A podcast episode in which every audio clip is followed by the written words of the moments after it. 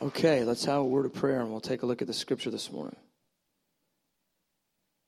Lord, thank you for your word. I thank you for the Sermon on the Mount.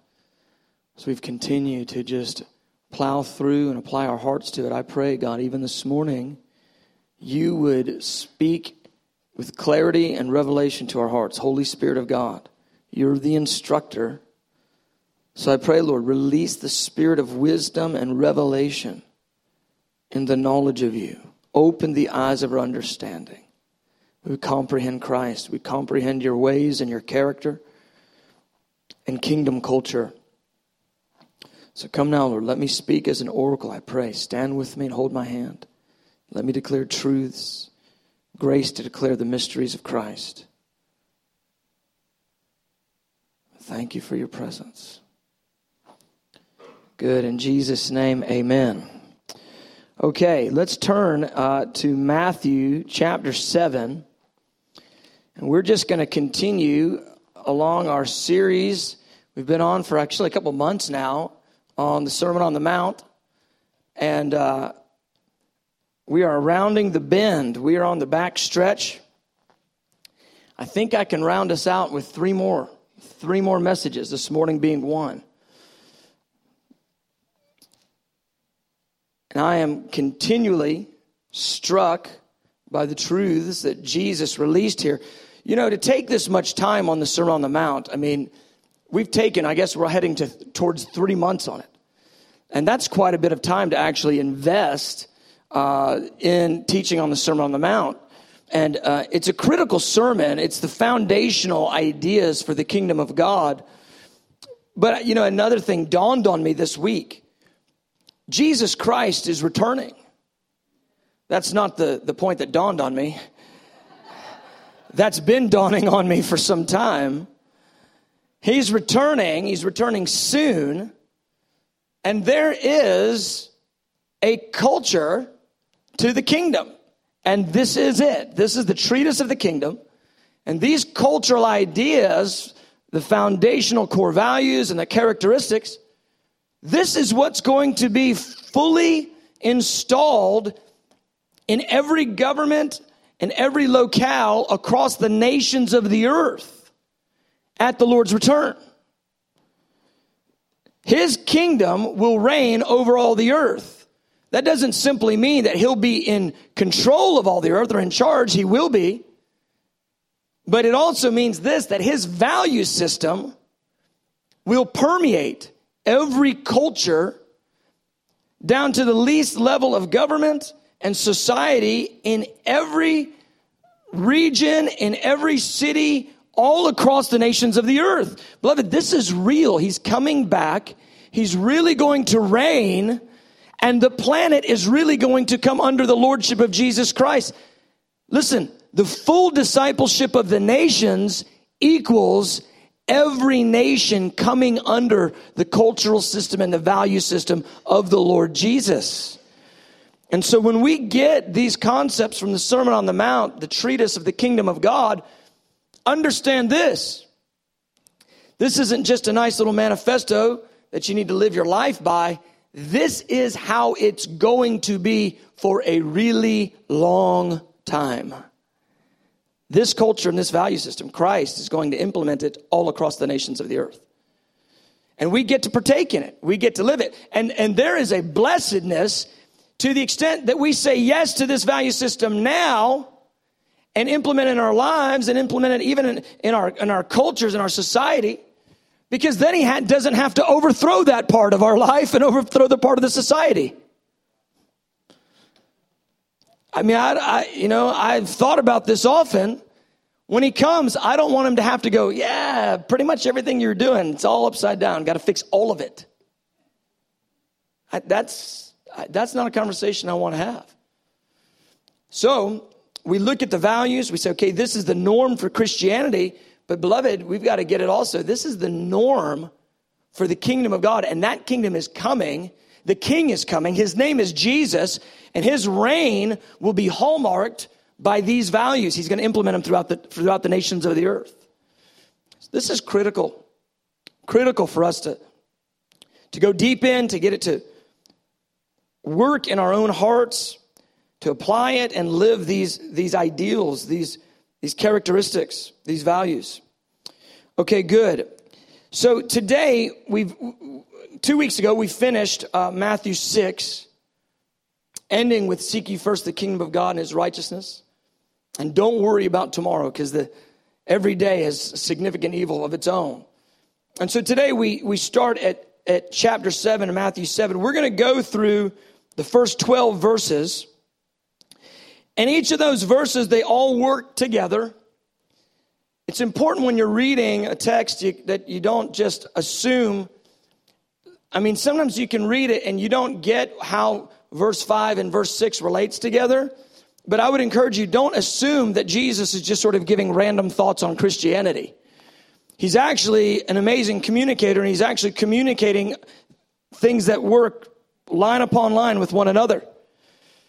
And so verse one through twelve, it actually connects to what he had just finished with the concepts in chapter six, where he's telling us, don't worry, don't worry about our life, don't worry about, you know, uh, our, our daily sustenance.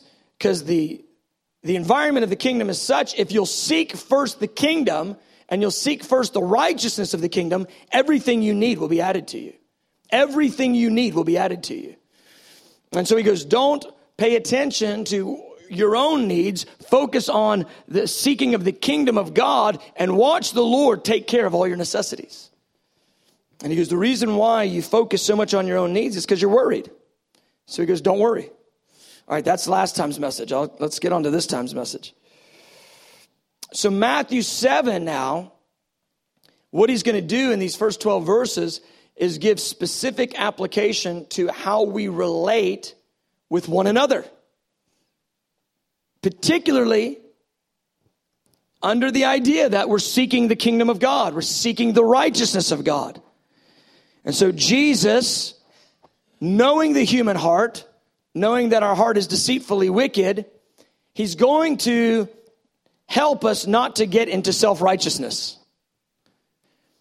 Now, if he's helping us to not get into self-righteousness, he's probably going to poke us a little bit. And it probably is going to reveal uh, areas of self-righteousness in us. And that's how he helps us. Amen. So let's read the first twelve verses. I can feel you going, oh no, here it comes. I'm I'm right there. Because when I read these things and I go, oh boy, that's nailing me. Let's read these first twelve verses and then we'll just begin to plow through. All right, verse one. Judge not that you be not judged. For with what judgment you judge, you will be judged. And with the measure you use, it will be measured back to you. And why do you look at the speck in your brother's eye, but do not consider the plank in your own eye? Or how can you say to your brother, let me remove the speck from your eye, and look, a plank is in your own eye? Hypocrite. First remove the plank from your own eye, and then you will see clearly to remove the speck from your brother's eye. Do not give what is holy to the dogs, nor cast your pearl, pearls before swine, lest they trample them under their feet and turn and tear you in pieces. Verse seven, ask and it will be given to you. Seek and you will find. Knock and it will be opened to you. For everyone who asks receives, and he who seeks finds, and to him who knocks it will be opened. Or what man is there among you who, if he, his son asks for bread, will give him a stone? Or if he asks for a fish, will he give him a serpent? If you then, being evil, know how to give good gifts to your children, how much more will your, will your Father, who is in heaven, give good things to those who ask him? Therefore, whatever you want men to do to you, do also to them, for this is the law and the prophets. And then we end with the golden rule. All right. Let's look at this little first section here where he's talking about judging. Now, I, most, well, all Christians and most sinners know this verse. You say, hey, brother, I think that, man, you might want to, you know, straighten that up right there. First thing they say, don't judge me. You're judging me. The Bible says, I've had them, I mean, totally unsaved. I mean, totally, you know, just in sin. They go, Matthew seven one, do not judge. I mean, it's just, bam, they just know it. There's a couple verses they all know. Need a little wine for your stomach's sake, and do not judge. They know those verses.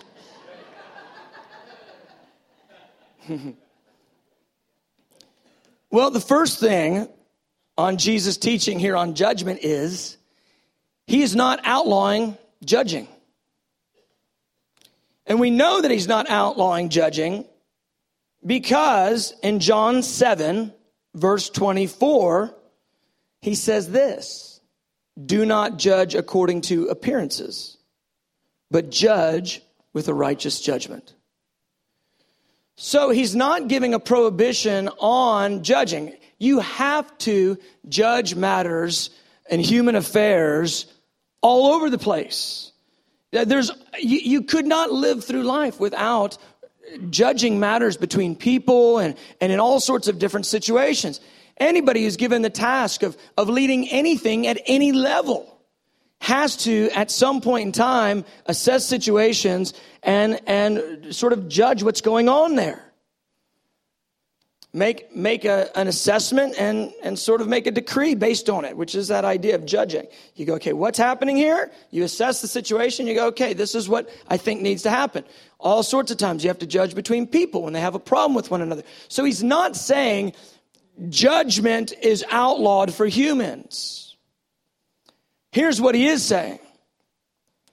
There's a way to judge that's right, and that's my way, and there's a way to judge that will get you in trouble. That's essentially what he's saying. There's a way to judge that's righteous, and then there's a way to judge that will land you in a, a worse predicament. And so, he knew, Jesus knew this. Remember how he ends chapter six. Seek first the kingdom of God and his righteousness, and everything you need will be added unto you. Don't worry about tomorrow, for the evil of tomorrow is sufficient for it. He knew that those that were seeking the kingdom of God would then fall into the human error of tending toward elitism. He knew that people that were pressing toward righteousness would, you know, just because of our frailty and our and our brokenness, would step into the folly of then judging others who are not as righteous, so to speak, as they are.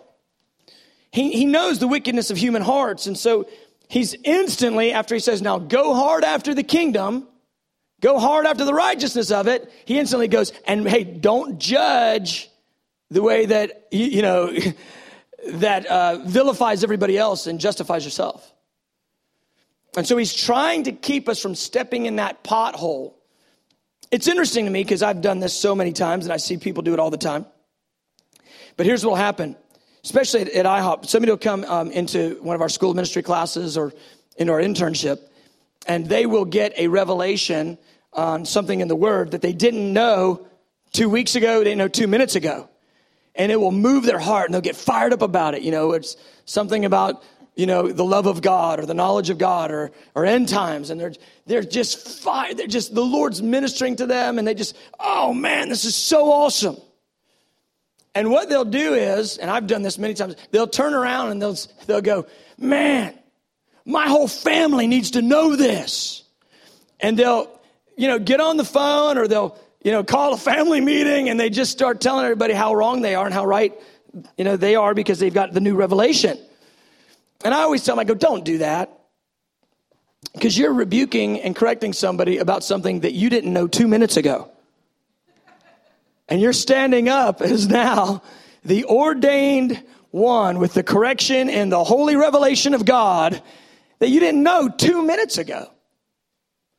The goal isn't to look at everybody else and say, well, this is what's wrong with you, and here, here's the deal. The goal is to allow the Lord to cultivate your own heart, and that's what Jesus is dealing with here. Now watch this. Look at this language. He goes, for with what judgment you judged, with what judgment you judge, you will be judged. and with the measure you use, it will be measured back to you. And that is such an intense statement. You just let that settle on you. Because the way that you approach and assess others is the way that you are going to be assessed. And I don't know about you, but that instantly makes me go, uh-oh. And, wow, I want to be merciful. I want to be merciful. I don't want to have a strict hand of judgment on others, be loose on myself, and then in a day of reckoning, have a strict, merciless hand upon me because I've been merciless with others or judgmental with others.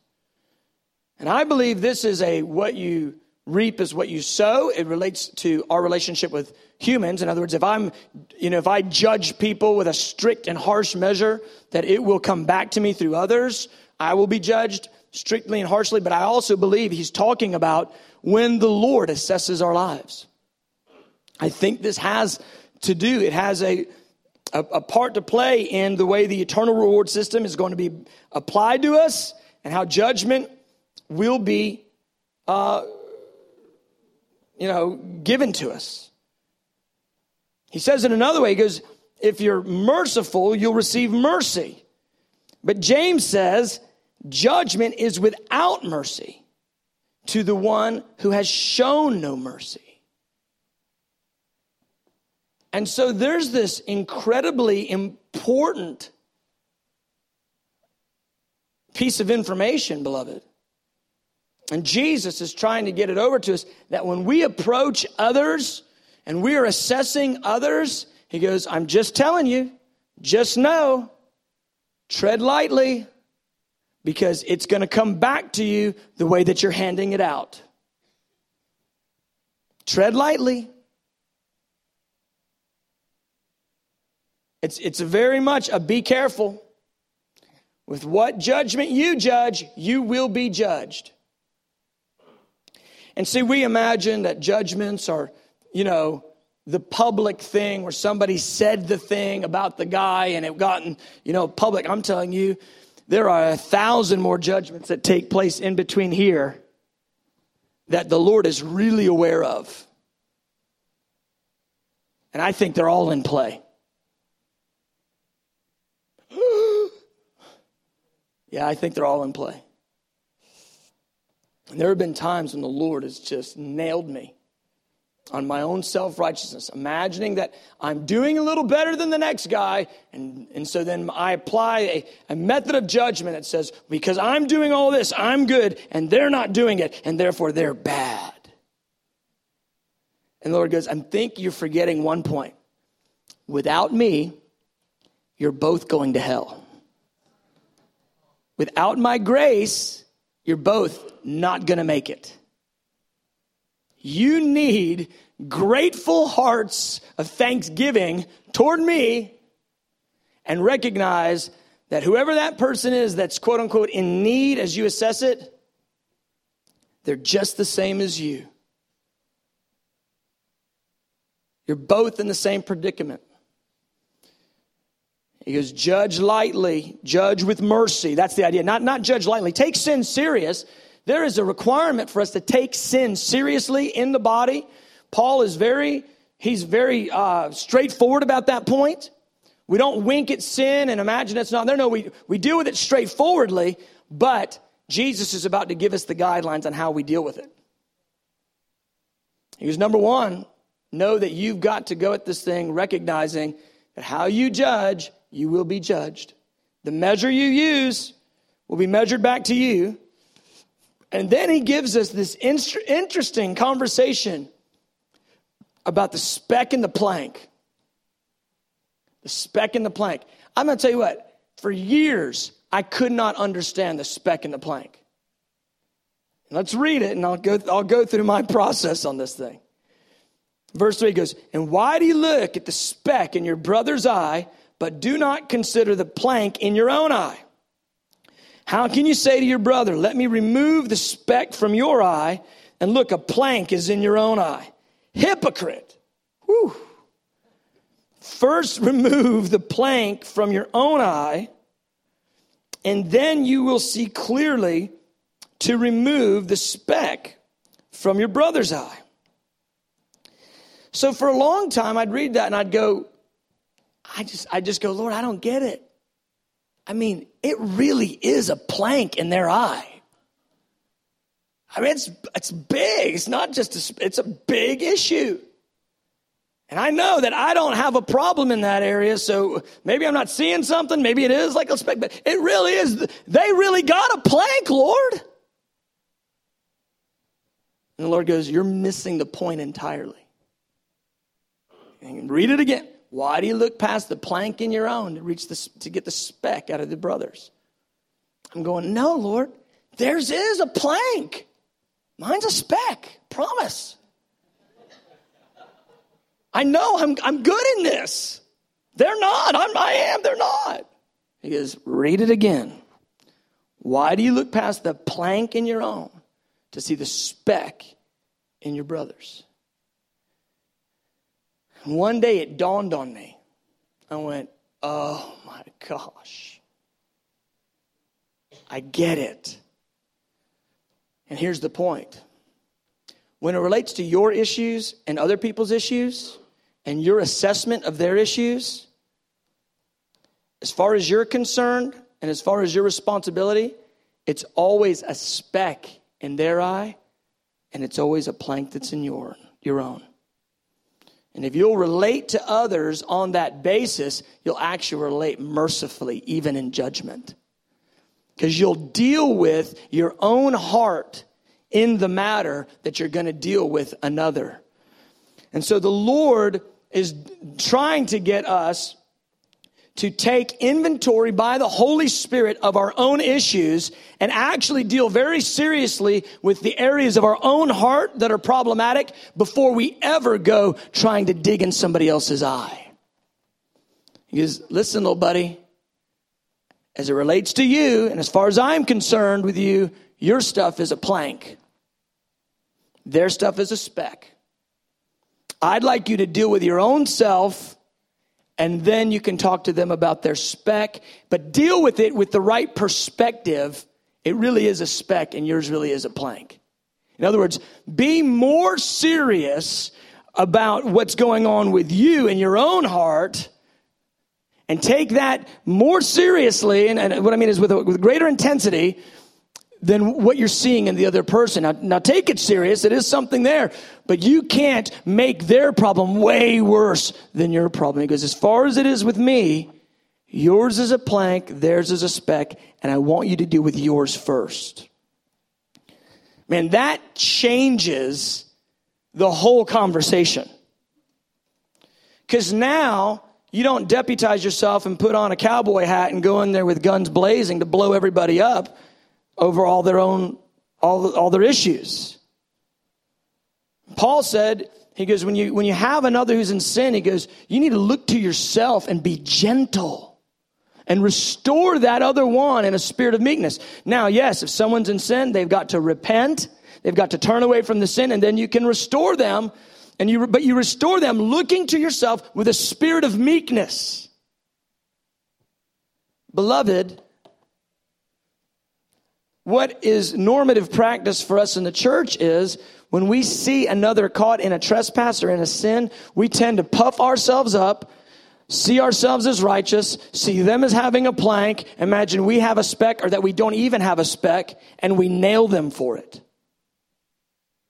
And Jesus goes, no, what I want you to do is approach me on the basis of your own stuff first. Take it very seriously before me. And then when you apply judgment to another, I want you to know that the way that you judge, you will be judged. He's not saying don't judge. He's saying do it with mercy and with meekness, looking to yourself in a spirit of gentleness. And so often we uh, get a little bit puffed up. We get a little revelation. We get a little puffed up. And we go plank hunting, not realizing if we'll just look in the mirror, there's some staring right at us.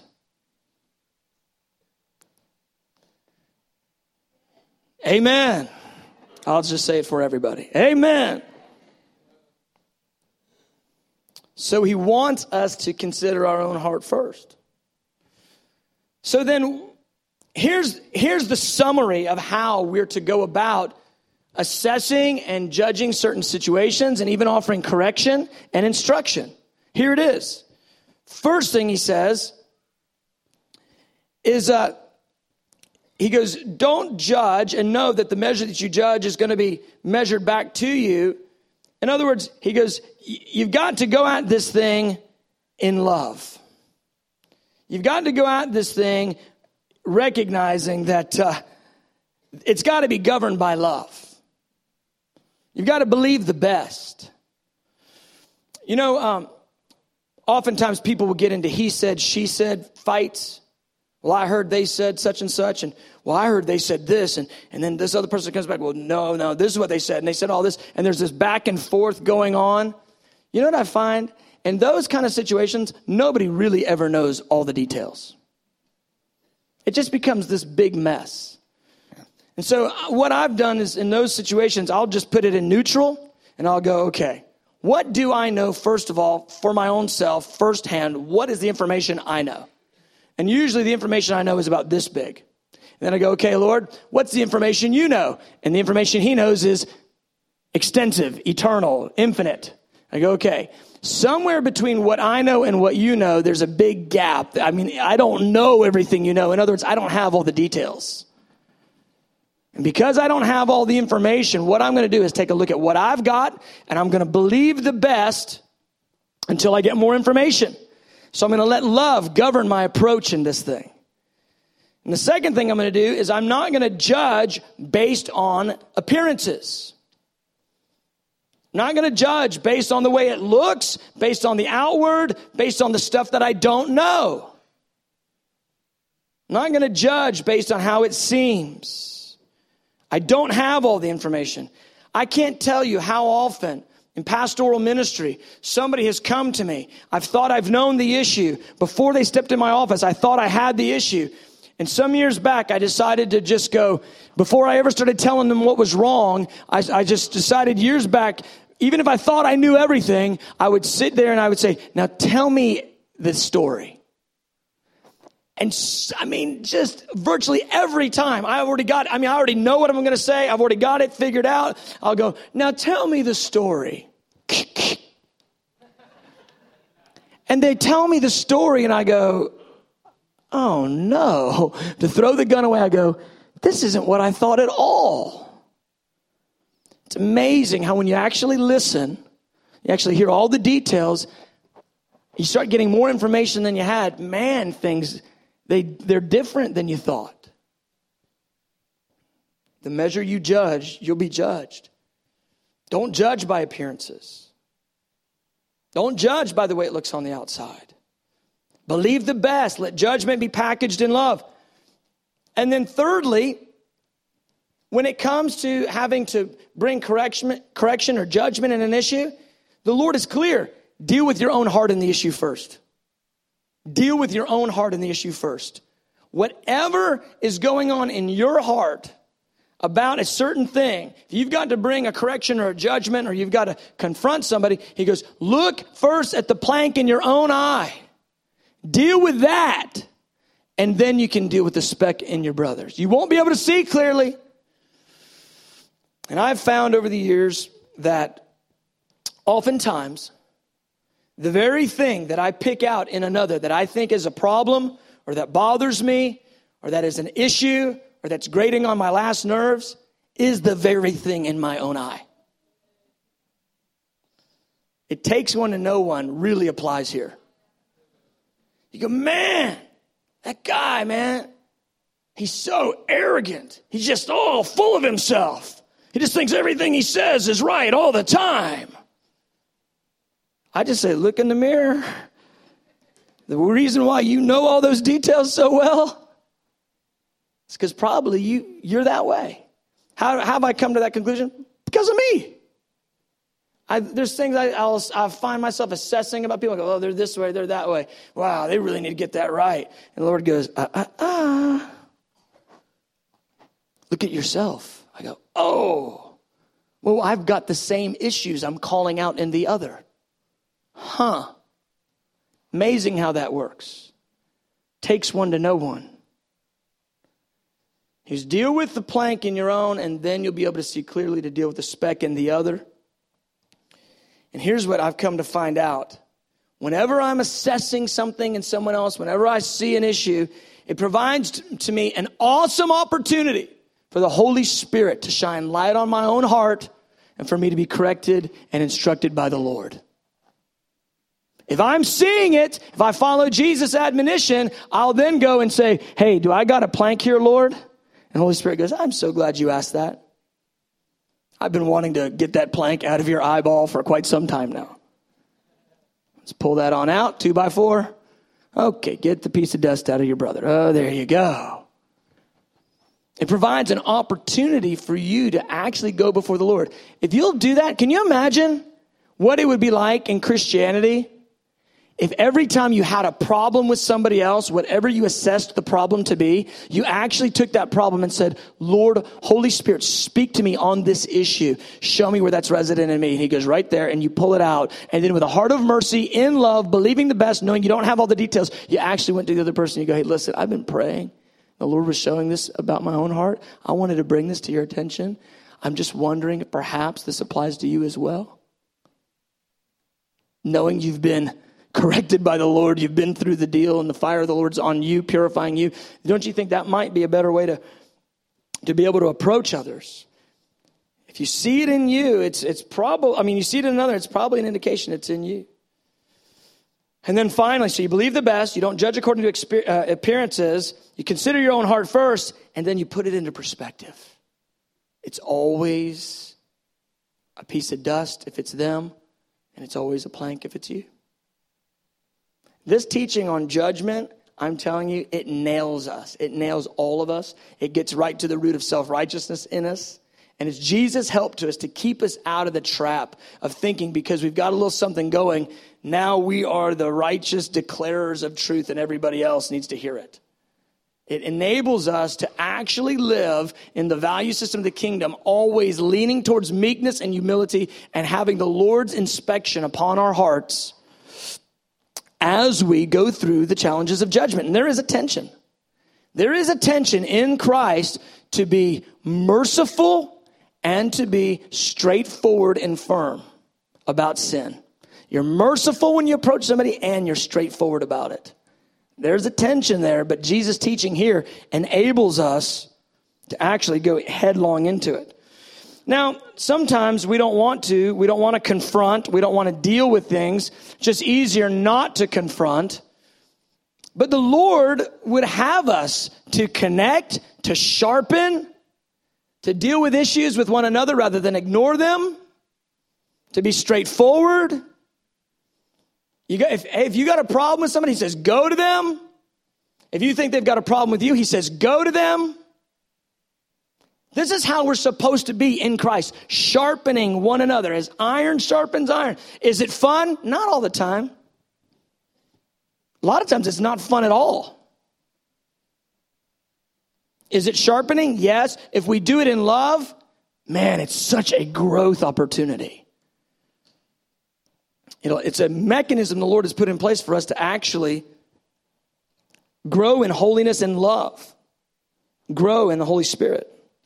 All right, now look at where he goes with this. Verse six, which I don't think I've ever heard this verse used in context. Because this is another one. Well, let's just be honest. This is one that self-righteous people love to slam people with when somebody doesn't listen to what they say. And you hear young Christians, they will quote this one. And when I was a young Christian, I quoted it.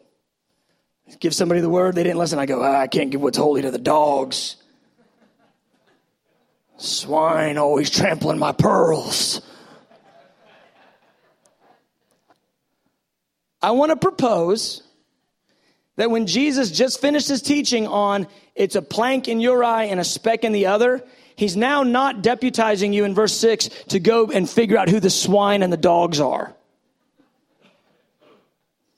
You see, you see my point? If he just told you it's a plank in yours and it's a speck in the others, the next thing out of his mouth isn't, now there's a bunch of swine out there, go figure out who they are. That's not what he's doing. All right, let's look at verse six. He goes, do not give what is holy to the dogs, nor cast your pearls before swine, lest they trample them under their feet and turn and tear you in pieces. Now, is there a truth that you don't correct a scoffer? Yeah. Does Proverbs say that? Absolutely. Proverbs says it in chapter nine, verse seven. He who corrects a scoffer gets shame for himself.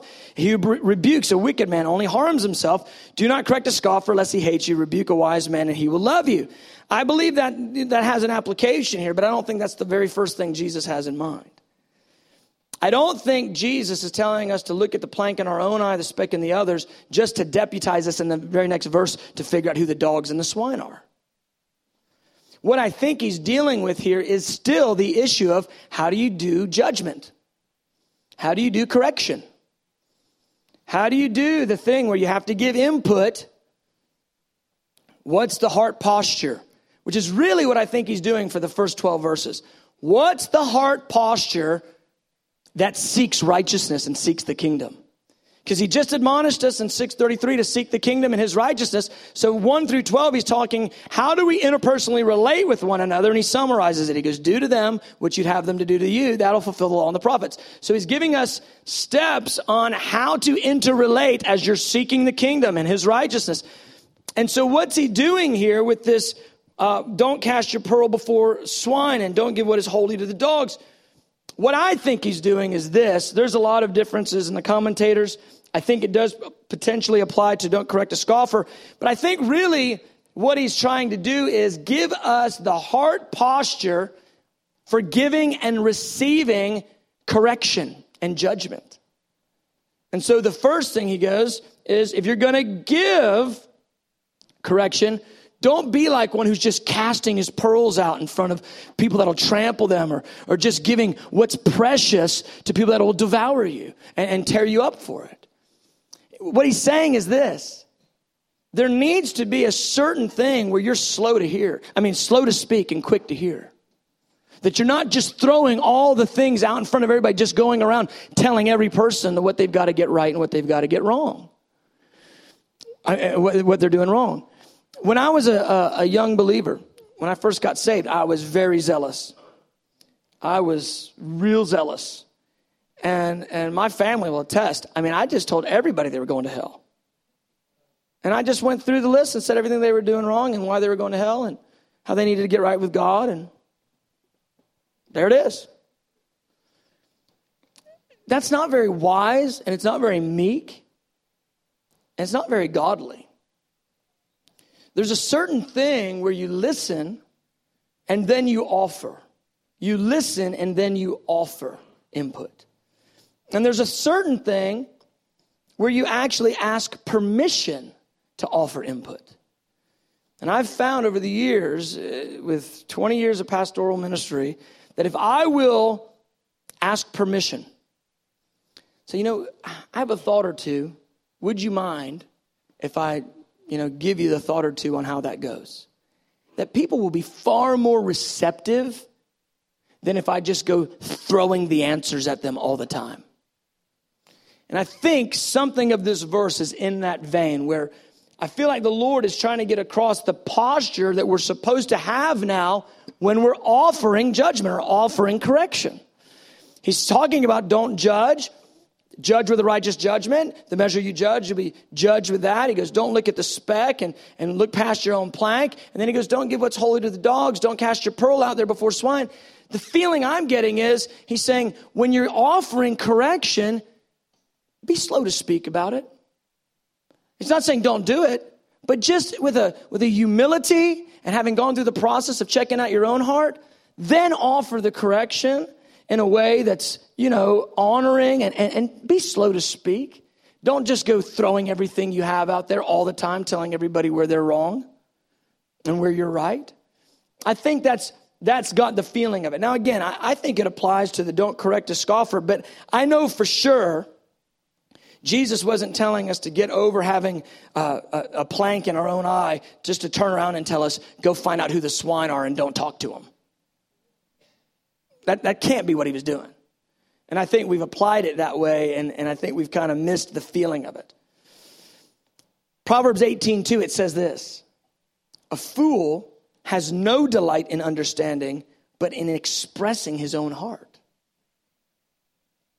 And so there's this feature of wisdom that's gentle, that's willing to listen, willing to understand, slow to speak and quick to hear. And I feel like that verse has more to do with that than it does with, you know, you tell, you tell somebody something and, and they go, I don't know, brother. And, and you go, oh, you're just a swine. I, I just don't think that that's what that's about. All right, amen. Look at verse seven. Now, verse seven is going to ordinarily be taught in the vein of prayer. Ask and it will be given to you. Seek and you will find. Knock and it will be open to you. For everyone who asks receives, and he who seeks find, finds, and to him who knocks it will be open. And I agree, I apply this to prayer all the time, but I actually th- think it's still contextually, seven and eight are still contextually dealing with the very first topic of the chapter, judgment and correction. And so whereas he goes, don't go casting out your judgment in front of people all the time, I think in verse seven he's saying, ask for it in your own life. Ask for correction, ask for input. I think what he's doing is he's juxtaposing the two postures you're supposed to have. And, and when you give correction, you're slow. But when you're receiving correction or you're looking for it, you're asking for it. You're saying, speak to my heart and, and tell me areas where, you know, I, I need to sharpen things up. And because he's still under the vein of Matthew six thirty-three, seek the kingdom and seek the righteousness of the kingdom. And so he goes, ask, seek. Seek what? He goes, seek it and you'll find it. Seek what? Well, what he just told us to seek, the kingdom and his righteousness. If you'll seek it, you will find it. And I think he's dealing with how it deal, how the kingdom is applied in our own lives. Now, does this apply to prayer? Absolutely. Ask and it will be given. Seek and you will find. Knock and it will be opened. For sure, this is about prayer. But I think in specific, it's also talking about this issue of correction and instruction in righteousness being applied to our own hearts. Everyone who asks receives, and he who seeks finds, and to him who knocks, it will be open. You know what he's saying? If you want the kingdom, and you want the righteousness of the kingdom, and you knock on that door, God's going to open that door for you. If you want the righteousness of a kingdom in your life, and you seek the righteousness of the kingdom, you will find it. It will come to you. Because the Lord wants his people to live in the value system that he's laid out for us. And he is, he is giving us a posture of pursue the kingdom. Seek first the kingdom. How? Ask for it. Knock on that door. Seek it. And allow the righteousness of the kingdom to come into your life. And then he gives us this little example. He goes, what man is there among you who if his son asks for bread, will give him a stone? Or if he asks for a fish, will he give him a serpent? I love this. If you then, being evil, know how to give good gifts to your children, how much more will your Father who is in heaven give good things to those who ask him? I love that because he goes, let me just interject a little thought. You're knocking, you're seeking, you're asking. He goes, and God likes you. He's a good father. He's a way better father than, than you are, his natural fathers. And his natural fathers, you'll give a good thing to your child. You're not going to give him a bad thing. He goes, so your Father too will give you good things. And the good things he's talking about are the righteousness of the kingdom born out in your life and the establishment of the kingdom in your life and in your, in your, in your own heart and in your life. He's asking for a people who will pursue him. And he goes, and the Father is so good. Pursue him and you'll have it. I think so often we've taken the posture of passivity where we just sort of sit back. We say, well, God's going to establish the kingdom. It's going to happen. And I think he's saying, no, no, no. Remember the prayer? Kingdom come, will of God be done. Seek first the kingdom. Ask and it will be given. And he's trying to get believers and, and those that are the subject of his kingdom to pursue him for the manifestation of the kingdom in their lives. Is this making sense? And so he's saying, go for the righteousness of the kingdom. Go for it. Ask God for it. Seek it. When it comes to judgment, he goes, do it, but be slow about that. When it's when it's dealing with somebody else, be slow about that. No, no, for sure, and then and then deal with it. He goes, but when it's coming to you, pursue righteousness in your own life. Think about this. What if every believer, what if every believer approached the issue of correction of their own heart with an aggression? What if they've actually followed Proverbs twelve one, you know, uh, loving correction? He goes, he, he who hates, you know, correction is stupid, but he who loves it, you know, is, is positive. What if every, what if every believer was like, really, going, God likes me. He wants to give me the righteousness of the kingdom. He wants the kingdom to come in my life and in the earth. I am wide open to hearing where my heart is not according with that righteousness. I'm seeking it. Tell me. Just just tell me. Then there would be an incredibly different feeling in the body. I tell you, so often we are, uh, I don't know how to how to describe it. We're so sensitive when we're uh, imagining that we're doing anything wrong. I, and, and I know I'm like this. I, I know that at times I've been like this, where if, if somebody pointed out something I was doing wrong, I would just get all upset. I go, oh. How can they say I'm doing something wrong? How can I say I'm doing something wrong? I really love God. How can they say that? Beloved, we're all doing a ton of things wrong all the time. None of us is perfect. We need to have a heart that says, you know what? I am, I am an in-process human being. I'm on the way. Righteousness is being formed in me. Man, is there some area that, that I can, you know, grow in? Let me know. Ask, seek, knock. The Father's kind. He wants to give good gifts. And here the good gifts, the good gift, the good gift is the manifestation of the kingdom in your heart and in your life. This is our heart posture. Tell me, Lord. Tell me. I want it. I want it. Amen. Verse twelve.